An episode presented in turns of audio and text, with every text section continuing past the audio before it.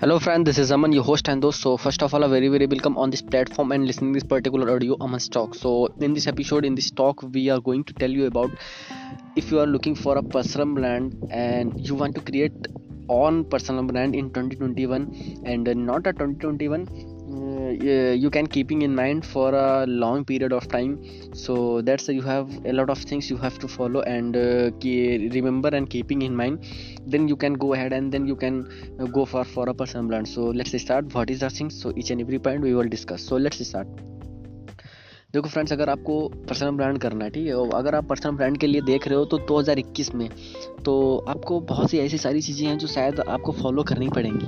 Content तैयार करना पड़ेगा उसके लिए। कंटेंट का मीन्स कि आप किस रिलेटेड से पर्सनल ब्रांड अपना क्रिएट करना चाहते हो? किस फ़ील्ड से मैं, किस फ़ील्ड में? मार्केटिंग एडवर्टाइजिंग में या फिनांस मैनेज में? ठीक है, या वेट लॉसिंग में? मतलब lot of niches you have and जब आप अपनी सेलेक्ट कर लेते हो, उस फ़ील्ड में आप अपने अपने आप को आगे लेके जाते हो तो आपको कॉन्टेंट तैयार करना पड़ता है। वो ऐसा कॉन्टेंट होना चाहिए जो ऑडियंस की लाइफ में वैल्यू क्रिएट कर सके। बिकॉज़ जब तक आप ऑडियंस की लाइफ में वैल्यू नहीं क्रिएट करोगे, तब तक देन आपको कोई क्यों फॉलो करेगा और आप पर्सनल ब्रांड कैसे क्रिएट कर सकते हो? देन पर्सनल ब्रांड मीन्स कि आपको कुछ एक्स्ट्रा चीज़ें देनी पड़ेंगी वो ऑडियंस को जो शायद वो किसी दूसरे से अभी अभी जिसके भी फ़र्स्ट टच में है उससे वो अचीव नहीं कर पा रहा है। Okay all right so content तैयार करो keep on posting each and every day ठीक है? हर एक दिन आपकी एक पोस्ट जानी चाहिए। उस निश से रिलेटेड आप अपने ऑडियंस को क्या देना चाहते हो क्या बताना चाहते हो ठीक है? और धीरे धीरे जब आप कंटेंट तैयार करते जाओगे keep on posting on social media each and every day and you have to you have to keep touching in each and every people DM करो मैसेज करो ठीक है?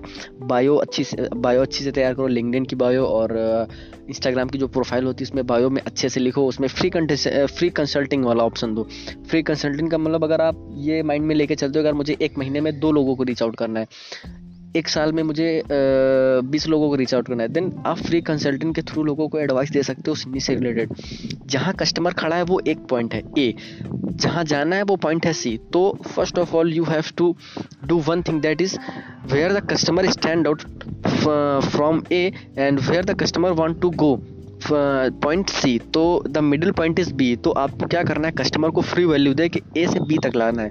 देन आप बी से सी तक जब लेके जाओगे तो डेफिनेटली आप उसे चार्ज कर सकते हो अपने पर्सनल ब्रांड के थ्रू राइट पहले पर्सनल ब्रांड क्रिएट करो। वो कैसे क्रिएट करना है? Keep on posting each and every day on social media लोगों को फ्री कंसल्ट दो, ठीक है?